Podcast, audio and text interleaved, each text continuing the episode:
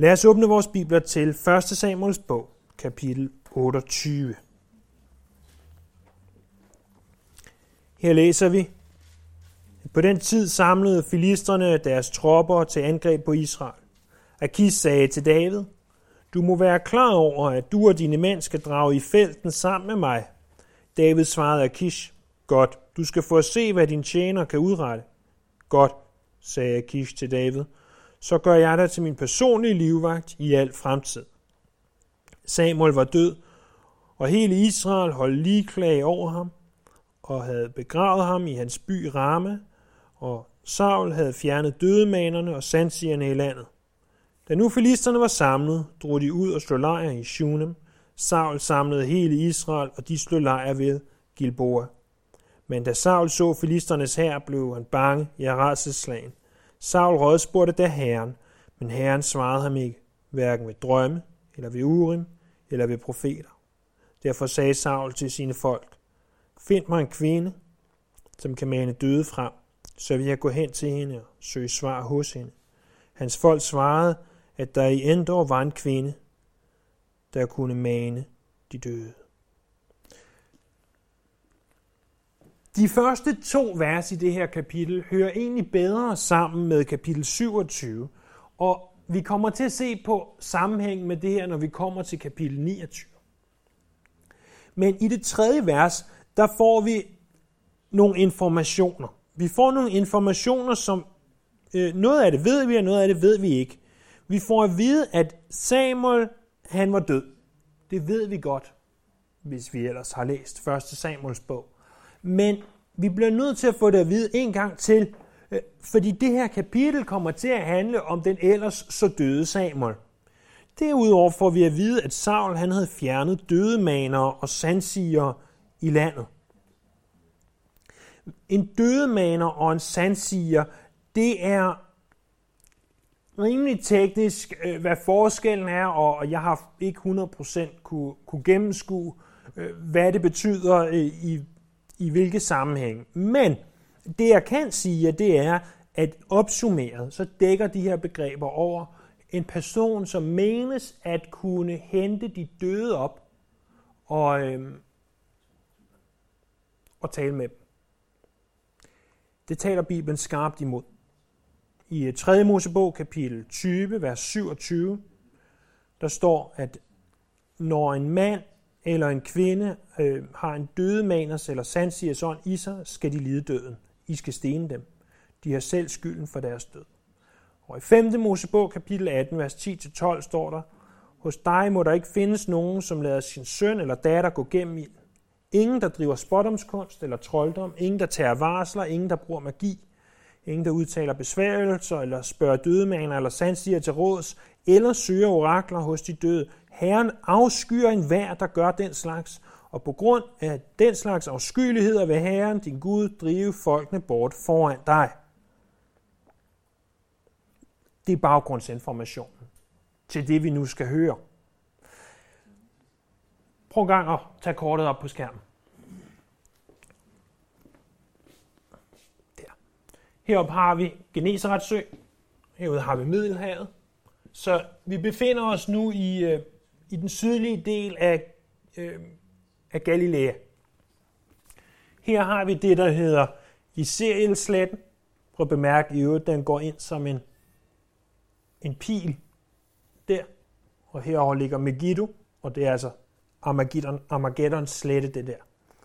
Men de steder, vi kommer til at høre om i det her kapitel, det er, at Saul har slået lejr hernede ved Gilboas bjerg, Filistrene, de har plantet sig solidt her ved Shunem, og hende her, øh, sporkvinden, øh, dødemaneren, hun er oppe i Endor.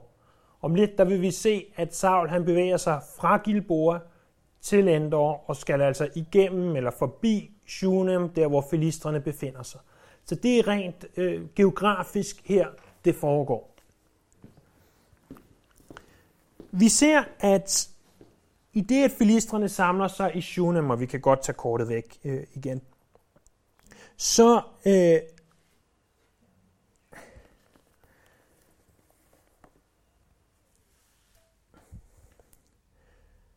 så bliver Saul bange. Der står, at, at øh, de var samlet, og han drog ud, og de slog lejr i Shunem, og Saul samlede hele Israel, og de slog lejr ved Gilboa. Men da Saul så filisternes her, det er i vers 5, så blev han bange, ja, redselslagen. Det her redselslagen, det oversættes på forskellige måder i forskellige engelske oversættelser. Øh, en oversættelse er trembled greatly, en anden er absolutely terrified, og en anden igen er terror filled his heart. Så kort sagt, det var, at Øh, sagt på, på godt moderne dansk, han rystede simpelthen i bukserne. Han var skrækslagen. Hvorfor var Saul så skrækslagen? Saul har kæmpet imod filisterne før og vundet. Hvorfor er han bange nu? Okay, de er længere inde i landet, end de har været før. De er længere mod nord, end de har været. Øh, i hvert fald i, i umiddelbar øh, nærhed af, hvad vi har læst i, i 1. Samuel. Men hvorfor var han så bange nu? Fordi han vidste, at Gud havde forladt ham.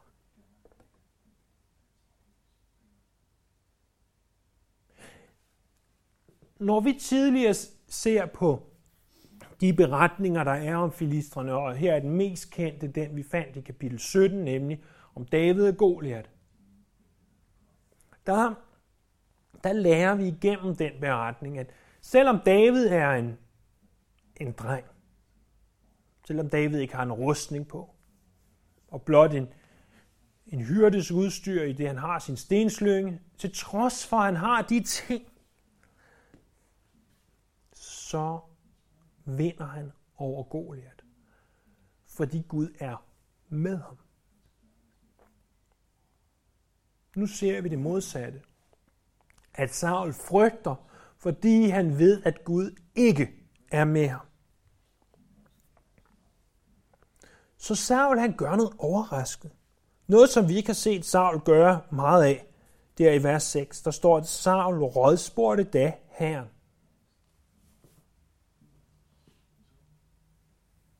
Hvis du havde været Sauls Guds, gudfrygtige bedstemor, så havde du nu siddet og klappet i dine små åndelige hænder og tænkt, ej, hvor er det fantastisk, Saul. Nu vender du tilbage til Herren. Nu er du tilbage på det rette spor. Og, og Saul, han spørger så Herren, og han, han spørger ham på de tre måder, som var normale måder at spørge Herren på. Nemlig sige, Gud, kan du ikke nok tale til mig i en drøm? nu går jeg i seng i aften, og så beder jeg mod drømme noget i nat, så du viser mig, hvordan jeg skal slå filisterne, eller måske endnu bedre, at du virkelig vil være med mig, når nu jeg skal ud og kæmpe imod filisterne. Men Saul gik i seng, og han drømte ikke noget, hvor han følte, at Herren talte til ham. En anden måde, hvorpå at man kunne høre fra Gud, var ved Urim og Tumim. Her nævnes kun Urim. Det var, ja, vi er faktisk ikke sikre på, hvad det var. Men vi ved, at ypperste præsten i sin efod, efoden var en slags forklæde, havde en lomme, hvor i han havde det her urim og tumme. Det var en slags lodtrækning. Øh, muligvis mener man en, en sort sten og en hvid sten. Og, og man stak hånden ned i lommen, trak enten en sort eller en hvid sten op, og øh, sagde, skal jeg gå i krig mod filisterne, og var det en sort sten, jamen så var det nok nej, og var det en hvid sten, var det ja. Det er muligvis sådan, det fungerer. Vi er absolut ikke sikre. Men det var en måde, øh, en, en øh, måde, som Gud havde indstiftet, som blev brugt til at, øh, ja, til at finde hans vilje på. Den sidste var ved profeter. Og, og det var altså seere og nogen, der kunne øh, høre fra Gud. Nogen, som talte Guds ord. Det kunne være sådan en som Samuel, som, øh, som kom med Herrens ord til Saul. Men intet af det her virkede for sig.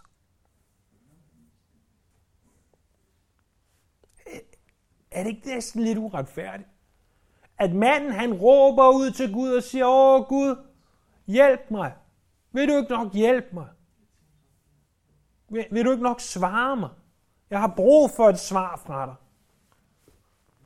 Og, og ærligt talt, sådan tror jeg, at mange af os indimellem føler det. Vi føler, at at vi råber ud til Gud, men vi hører ikke fra ham.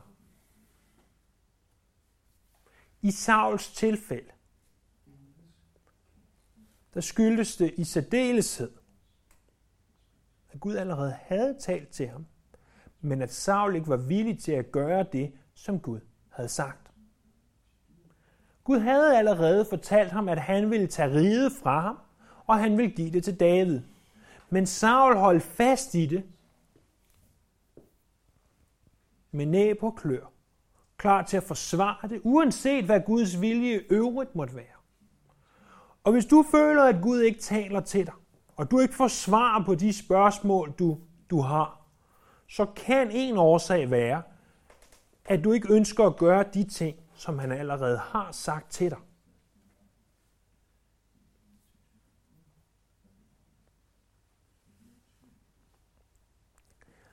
Derfor vælger Saul og sige, hvis Gud ikke vil svare, så finder jeg en døde maner. Altså en, der kan mane de døde op, hente de døde op. Og det viser jo, hvor Sauls hjerte egentlig var. Saul, han var ikke så interesseret i, om det var Gud, der hjalp, eller en døde maner, der hjalp ham. Han var mest interesseret i at få hjælp. Han var sådan set, det var mere underordnet, hvor hjælpen kom fra, end at han bare fik noget hjælp. Og han spørger sit folk, der må stadigvæk være nogle døde maner tilbage. Jeg ved godt, at jeg har lavet dem udrydde, men jeg ved jo også godt, at der stadigvæk er nogen, der gør det her. Og de siger så, jamen der er den her kvinde i Endor, og øhm, hun kan altså mane de døde fra. Det som, det som Saul han, han viser os her, det viser os den teologi, som masser masser af mennesker har. Jeg siger ikke os, der befinder os her, jeg siger ikke os, der, der er kristne, men jeg siger mennesker, der påstår at være kristne, eller mennesker, der ikke påstår at være kristne nødvendigvis. I ved jo, som, øh, som C.S. Lewis udtrykte, at hvis, øh, hvis folk ikke læser teologi, hvis folk ikke studerer teologi, og der mener jeg ikke, at vi tager ind på universitetet og studerer teologi, der mener at vi lærer om, hvem Gud han er, så betyder det ikke, at, at de ikke ved noget om, hvem Gud er. Og de ikke tænker over, hvem Gud er. Nej, det betyder blot, at de tænker en masse forkert. Øh, det er noget af grunden til, at vi lægger så stor vægt på at udlægge Bibelen fra første Mosebog til åbenbaringen. At vi vil gerne vide, hvem Gud er, og hvordan han er. Så vi ikke skaber et gudbillede. At vi ikke skaber vores egen falske Gud. Vi vil gerne vide, hvordan Gud i sandhed er. Og derfor prøver vi på at komme til en bedre forståelse af det uge efter uge.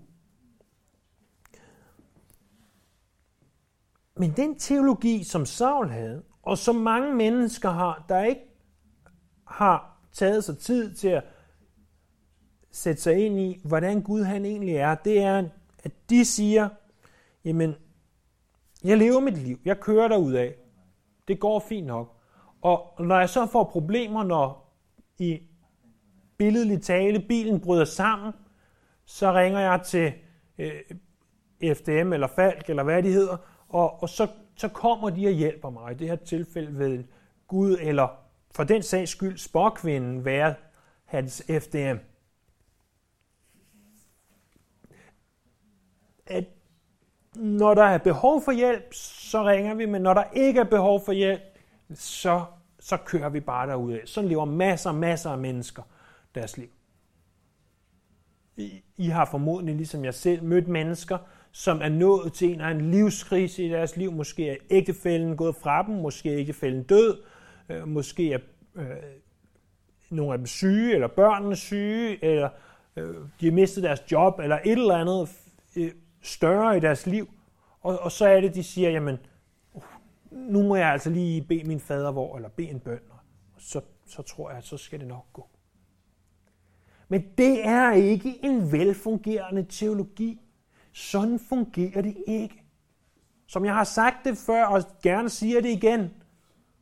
Hvordan tror du, at du ville have det, hvis, hvis jeg aldrig talte til dig, hvis jeg aldrig snakkede med dig, og så kommer jeg hen, og så siger jeg, hej, ah, hvordan går det i dag, og har du det godt, og sådan noget.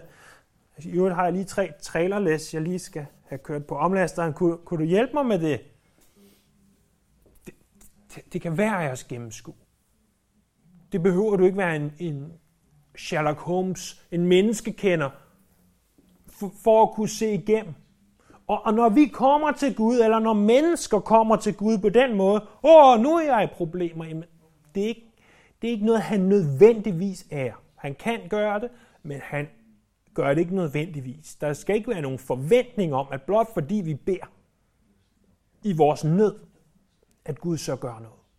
Hvis vi ikke beder alle de andre dage til ham. Jeg siger ikke det her så meget nødvendigvis til os, selvom det selvfølgelig også fungerer for os, men også for, at vi må være klar over øh, at fortælle det videre til andre mennesker. Det er altså sådan, at tingene fungerer. Menneskerne er ligeglade, de her mennesker, der har den her form for, lad os kalde den FDM-teologi, om det er Gud, der hjælper, eller om det er et horoskop, der hjælper, eller om det er et eller andet selvhjælpskursus, der hjælper. Øh, det er sådan set underordnet, bare de får hjælp. Bare de får hjælp. Så hvad sker der så? Jo, i vers 8 læser vi videre. Så gjorde Saul sig ukendelig i andre klæder. Sammen med to mænd tog han afsted, og om natten kom de til kvinden, og han sagde, spår mig ved en død. Den, jeg giver dig besked om, skal du hente op til mig. Kvinden svarede ham, du ved da, hvad Saul har gjort. Han har udryddet dødemaner og sandsiger i landet. Hvorfor vil du lokke mig i en fælde, så du får mig slået ihjel? Saul svor ved Herren. Så sandt Herren lever, ingen straf skal ramme dig for det. Så spurgte kvinden, hvem skal jeg hente op til dig? Og han svarede, hent Samuel op til mig. Da kvinden nu så Samuel, skreg hun højt og sagde til Saul, hvorfor har du narret mig? Du er jo Saul. Kongen sagde til hende, du skal ikke være bange. Hvad er det, du ser? Jeg ser en ånd stige op fra jorden, svarede kvinden. Hvordan ser han ud? spurgte han hende. Hun svarede, det er en gammel mand, der stiger op, og han er tilhyllet i en kappe. Derfor stod Saul, at det var Samuel, og han kastede sig til jorden. Så Saul han øh, tager noget andet tøj på, og han drager afsted om natten, og det er der formodentlig to grunde til. Det er, at han vidste, det han gjorde var forkert. Han har selv sagt, at de her dødemaner og sandsiger, de skulle dø. Han vidste godt, at det stod i loven, at det var forkert, så han ville ikke have nogen så ham. Men derudover, som vi tidligere så på vores kort, så skulle han bevæge sig fra syd, øh, lidt op mod nord, fra Gilboa til Endor, og for at komme dertil, skulle han igennem, igennem Shunem, hvor filistrene opholdt sig. Så han var også nødt til at, at øh, gå i ly af mørket, og, og altså på den måde snige sig derop. I det han så kommer til hende her dødemaneren, spokvinden, eller som man kalder hende på engelsk, heksen fra Endor, øh, så øh, siger man, det, det ved jeg ikke noget om. Det har jeg aldrig gjort før. Det har jeg aldrig set før. Øh, det må være, I prøver at lægge en fælde for mig. Det, det, det ved jeg ikke noget om. Det, det kender jeg ikke noget til. Men Saul siger sådan noget højst mærkværdigt. Så du det der? I vers 10. Saul svor ved Jave. Eller Herren, som det oversættes i vores Bibel. Jamen, er det ikke, er det ikke vildt? At et menneske kan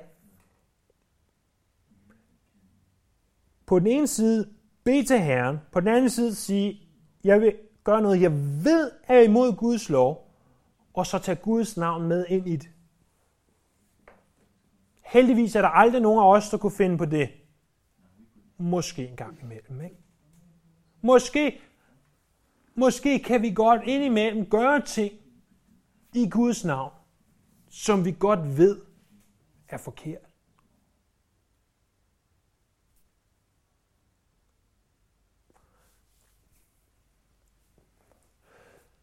Hvis du absolut vil synde, hvis du absolut vil gå imod det, som du ved, at Bibelen siger,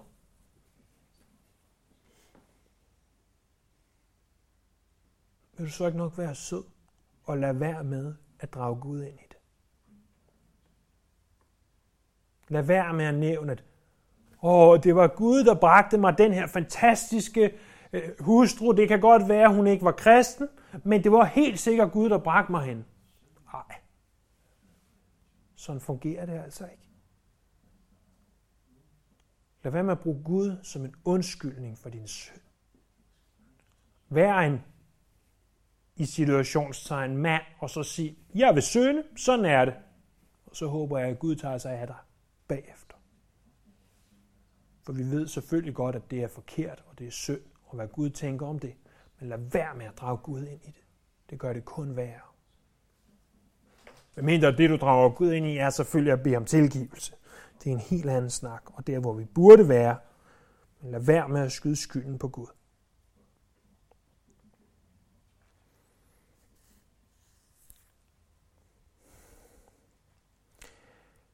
Så siger han altså, der kommer ikke til at ske dig noget.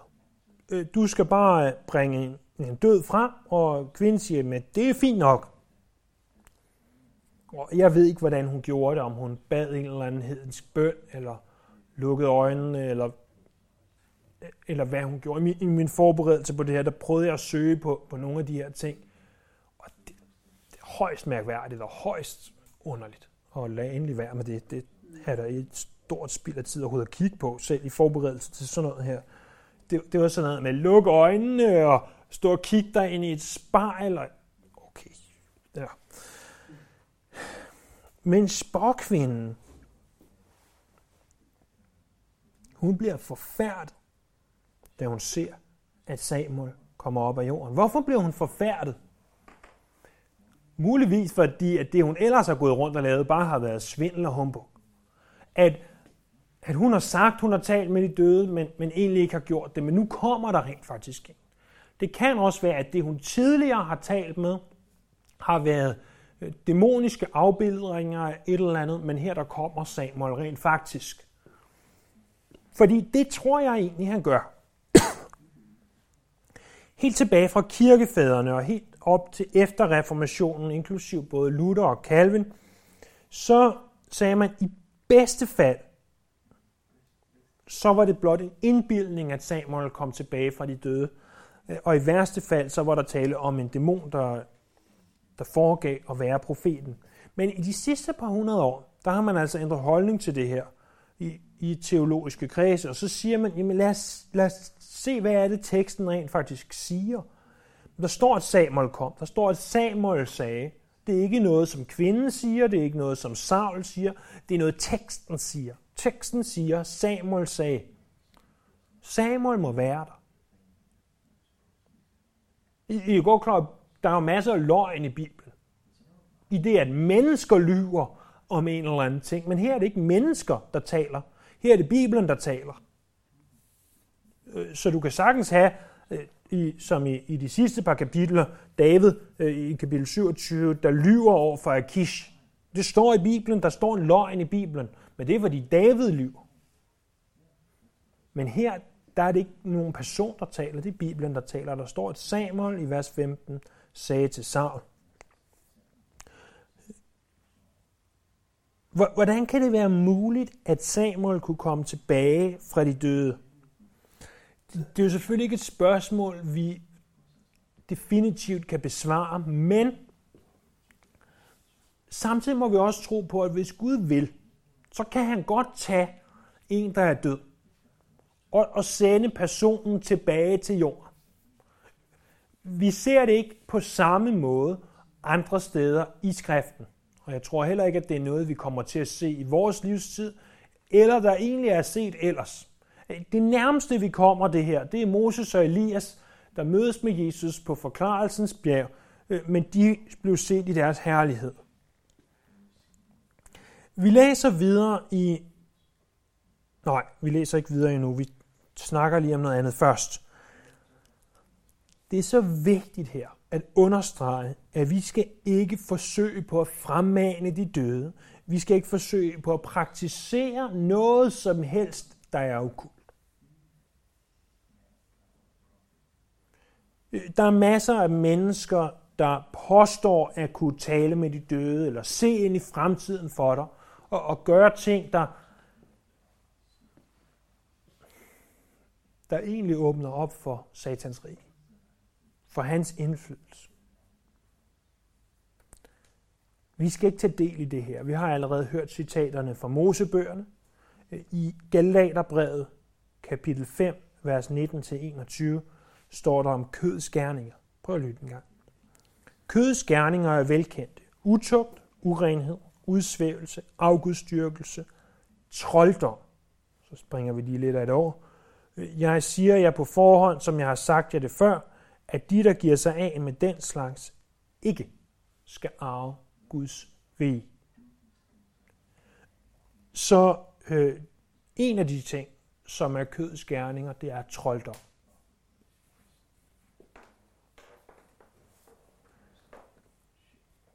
Lad os ikke deltage i de her okulte aktiviteter, uanset hvad nogen måtte sige til os om det.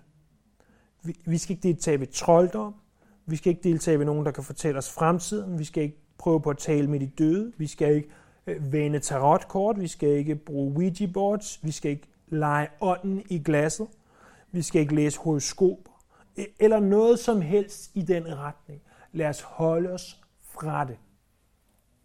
Det er ikke af Gud, det er Satan. Så ser vi videre i vers 15-19, at Samuel og Saul, de så rent faktisk taler sammen. Samuel sagde til Saul, Hvorfor har du forstyrret mig og hentet mig op? Saul svarede, jeg var i stor nød. Filisterne angriber mig, og Gud har forladt mig, og han svarer mig ikke længere, hverken ved profeter eller ved drømme. Så kaldte jeg dig frem, for at du skulle fortælle mig, hvad jeg skal gøre. Da sagde Samuel, hvorfor spørger du mig, når Herren har forladt dig, og jeg er blevet din fjende? Herren har gjort mod dig, hvad han forudsagde ved mig. Herren har reddet kongedømmet fra dig og givet det til en anden, til David. Du adlød ikke Herren dengang, du ville fuldbyrde hans glødende, du ikke ville fuldbyrde hans glødende vrede på amalekitterne. Derfor har Herren nu gjort dette mod dig. Både dig og Israel vil Herren give i filisternes hånd. I morgen er du og dine sønner hos mig, og Israels her vil Herren give i filisternes hånd. Prøv at se der i vers 15, hvor selvcentreret Saul han er. Jeg talte, at han hele syv gange på et vers nævner sig selv. Det, det handler om ham, og det handler om hans problemer og hans nød. Det handler ikke om folket, det handler ikke om hans sønner, det handler ikke om nogen andre end Saul selv. Så Saul og Samuel begynder at tale sammen, og vi må selvfølgelig igen undre os over, hvorfor tillader Gud det her yderst mærkelige, som nærmest endda går imod hans egen lov. Det gør han for at lære Saul og fortælle Saul og give ham et sidste ord og sige, Saul, du skal dø. Og Samuel fortæller ham, jamen, du vil ikke lytte dengang øh, Gud sagde, at du skulle udslette amalekitterne. Det var det, vi læste om i kapitel 15, hvor Gud sagde, at Gud har udslet det her folk. Og det ville Saul gerne, når det var til hans fordel, men når han kunne få noget ud af det, så gjorde han ikke, hvad Gud havde sagt. Og han sagde også, at jeg har allerede givet øh, riget til en anden, til David, og det vil du ikke øh, lytte til heller. Og Samuel siger så som det sidste. Både dig og Israel vil Herren give i filisternes hånd. I morgen er du og dine sønner hos mig, og Israels herre vil Herren give i filisternes hånd. Saul, du skal dø.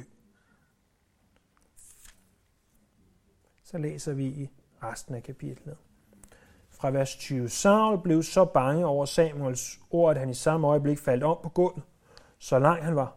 Han havde heller ikke flere kræfter, for han havde ikke spist noget det sidste døgn. Da kvinden kom hen til Saul og så, hvor forfærdet han var, sagde hun til ham, Herre, jeg har adlydt dig og sat livet på spil, da jeg rettede mig efter, hvad du sagde til mig. Nu skal du til gengæld adlyde din trælkvinde og lade mig sætte lidt mad frem, så du kan komme til kræfter, før du tager afsted. Da han værede sig og sagde, jeg vil ikke have noget at spise, nødte både hans folk og kvinden om, og han fåede dem han rejste sig fra jorden og satte sig på sengen, og kvinden havde en fedekald i huset, og den skyndte hun sig at slagte. Så ældede hun noget mel og bagte usyret brød. Og da hun havde sat det frem for Saul og hans folk, spiste de. Samme nat brød de op, og de drog afsted.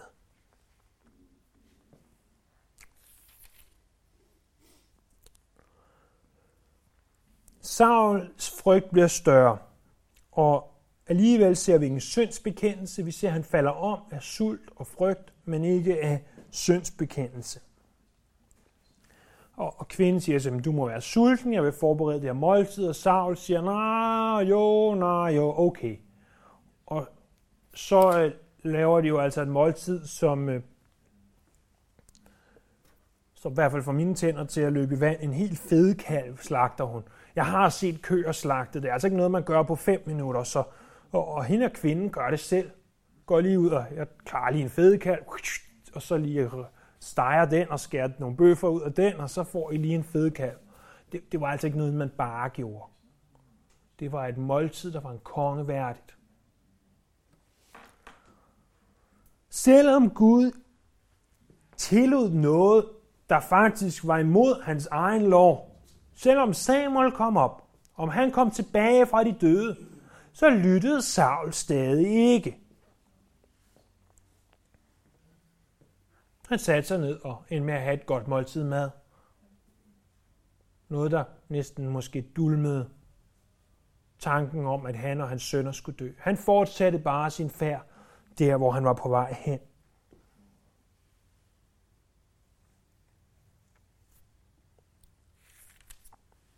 Et par pointer her til sidst opsummeringer og sådan noget. Da Saul var rædselsslagen i begyndelsen af kapitlet, har det formodentlig været, fordi han godt vidste, at Gud havde forladt ham. Han havde tidligere kæmpet mod filistrene, men vidste også, at uden Gud kunne han ikke besejre filistrene.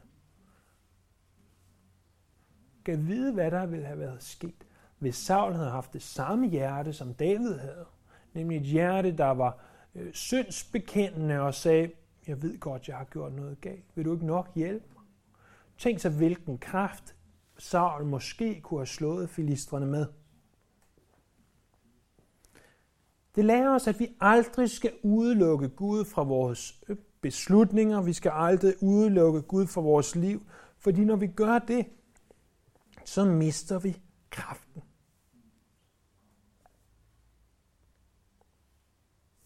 Hvis du føler, at du ikke længere hører fra Gud, så spørg dig selv, om Gud tidligere har sagt noget til dig, som du endnu ikke ønsker at adlyde.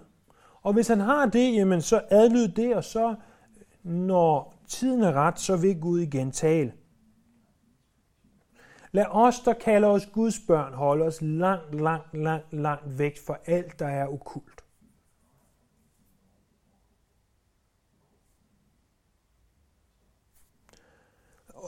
Hvis Gud han forsøger at overbevise dig om synd, ligesom han gjorde med Saul igennem Samuel, så, øh, så lad være med at glemme det, som Gud han siger. Lad være med bare at sætte dig ned og sige, om, så lad os da spise en ko. Lad os i stedet falde til vores knæ og bekende vores synd til Herren. Og muligvis falde ind i Herrens barmhjertige hænder. En til ting til sidst. Jeg ved ikke og håber ikke, at det så meget gælder os, der er her. Men det kan være, at nogen kommer til at høre det her i fremtiden, som det gælder. Og, og du tænker, hvis bare min bedstefar, eller oldefar, eller tipoldefar, eller mor, eller et eller andet, kunne komme tilbage fra de døde og fortælle mig, at alt det her med Jesus, det virkelig er sandt at da de døde, så stod de foran Jesus og var nødt til at sige, at jeg vil ikke kende dig, eller jeg vil godt kende dig, og, og hvad der nu måtte være sket efter vi døde. Hvis bare de kunne komme tilbage og fortælle os, at det var sandt, så vil jeg tro, eller så vil jeg gå ind i tjenesten for ham, eller så vil jeg, eller så vil jeg. Hvis bare nogen vil komme tilbage fra de døde. Men vi ser her, at fordi at Samuel midlertidigt kom tilbage fra de døde, det ændrede ikke noget som helst for Saul. Og Jesus fortæller en beretning om en, der hed Lazarus, og en rig mand. Og øh, de dør. Og ham her, den rige mand, han vil så gerne nå tilbage til sin familie, fortælle dem, hvor forfærdeligt der er der, hvor han er. Men Jesus han siger, eller ham her, den rige mand, siger, kommer der en til dem, øh, altså til min familie, fra de døde, så vil de omvende sig. Og, og ikke Jesus, men Abraham siger til ham, øh, i Abrahams skød og i hele den døde verden og alt det her, det er en helt anden snak. Hvis de ikke hører Moses og profeterne, så vil de heller ikke lade sig overbevise, selvom nogen opstår fra de døde.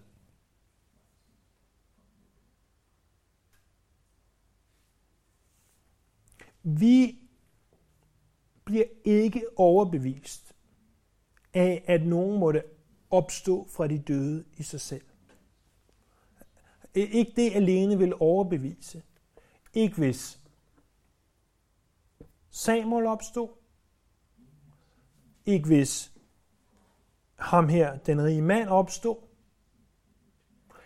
Ikke engang, hvis Jesus opstod fra de døde, som vi jo ved, han gjorde. Ikke engang det er nok til at overbevise en, der har lukket sit hjerte over for Herren. De, som troede, da de så den opstandende Jesus, de, de ville have troet, også selvom de ikke så den opstandende Jesus, tror jeg. Det er ikke det, der gør det. Det bevidner blot, at det Jesus sagde var sandt. Og det viser og, og øh, understreger, at han har vundet sejren. Men det er ikke det i sig selv, der gør, at folk kommer til at tro. Hvis, hvis du ikke tror, at det, der står i Bibelen, som det er nu, at nogen kom tilbage fra de døde og fortalte dig, det er sandt det her. Det vil måske i bedste fald give dig nogle måneder eller nogle år, hvor du øh, foregav eller rent faktisk levede for Herren. Men, men det vil ikke vare ved. Måden, hvorpå tingene var ved, det er ved at have det kontinuerlige fællesskab med Herren igennem hans ord på den måde, som han har fastsat igennem loven, igennem profeterne, igennem hans ord.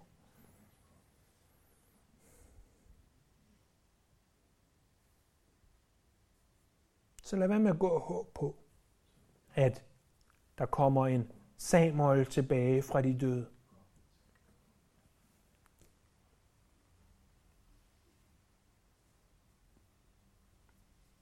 I stedet for, brug din tid sammen med ham, som har fortalt dig, hvordan tingene foregår. Lad os bede sammen. Herre Jesus, vi, øh, vi tilbeder dig og takker for, at, du har givet os alt, hvad vi behøver til liv og Guds frygt igennem dit ord.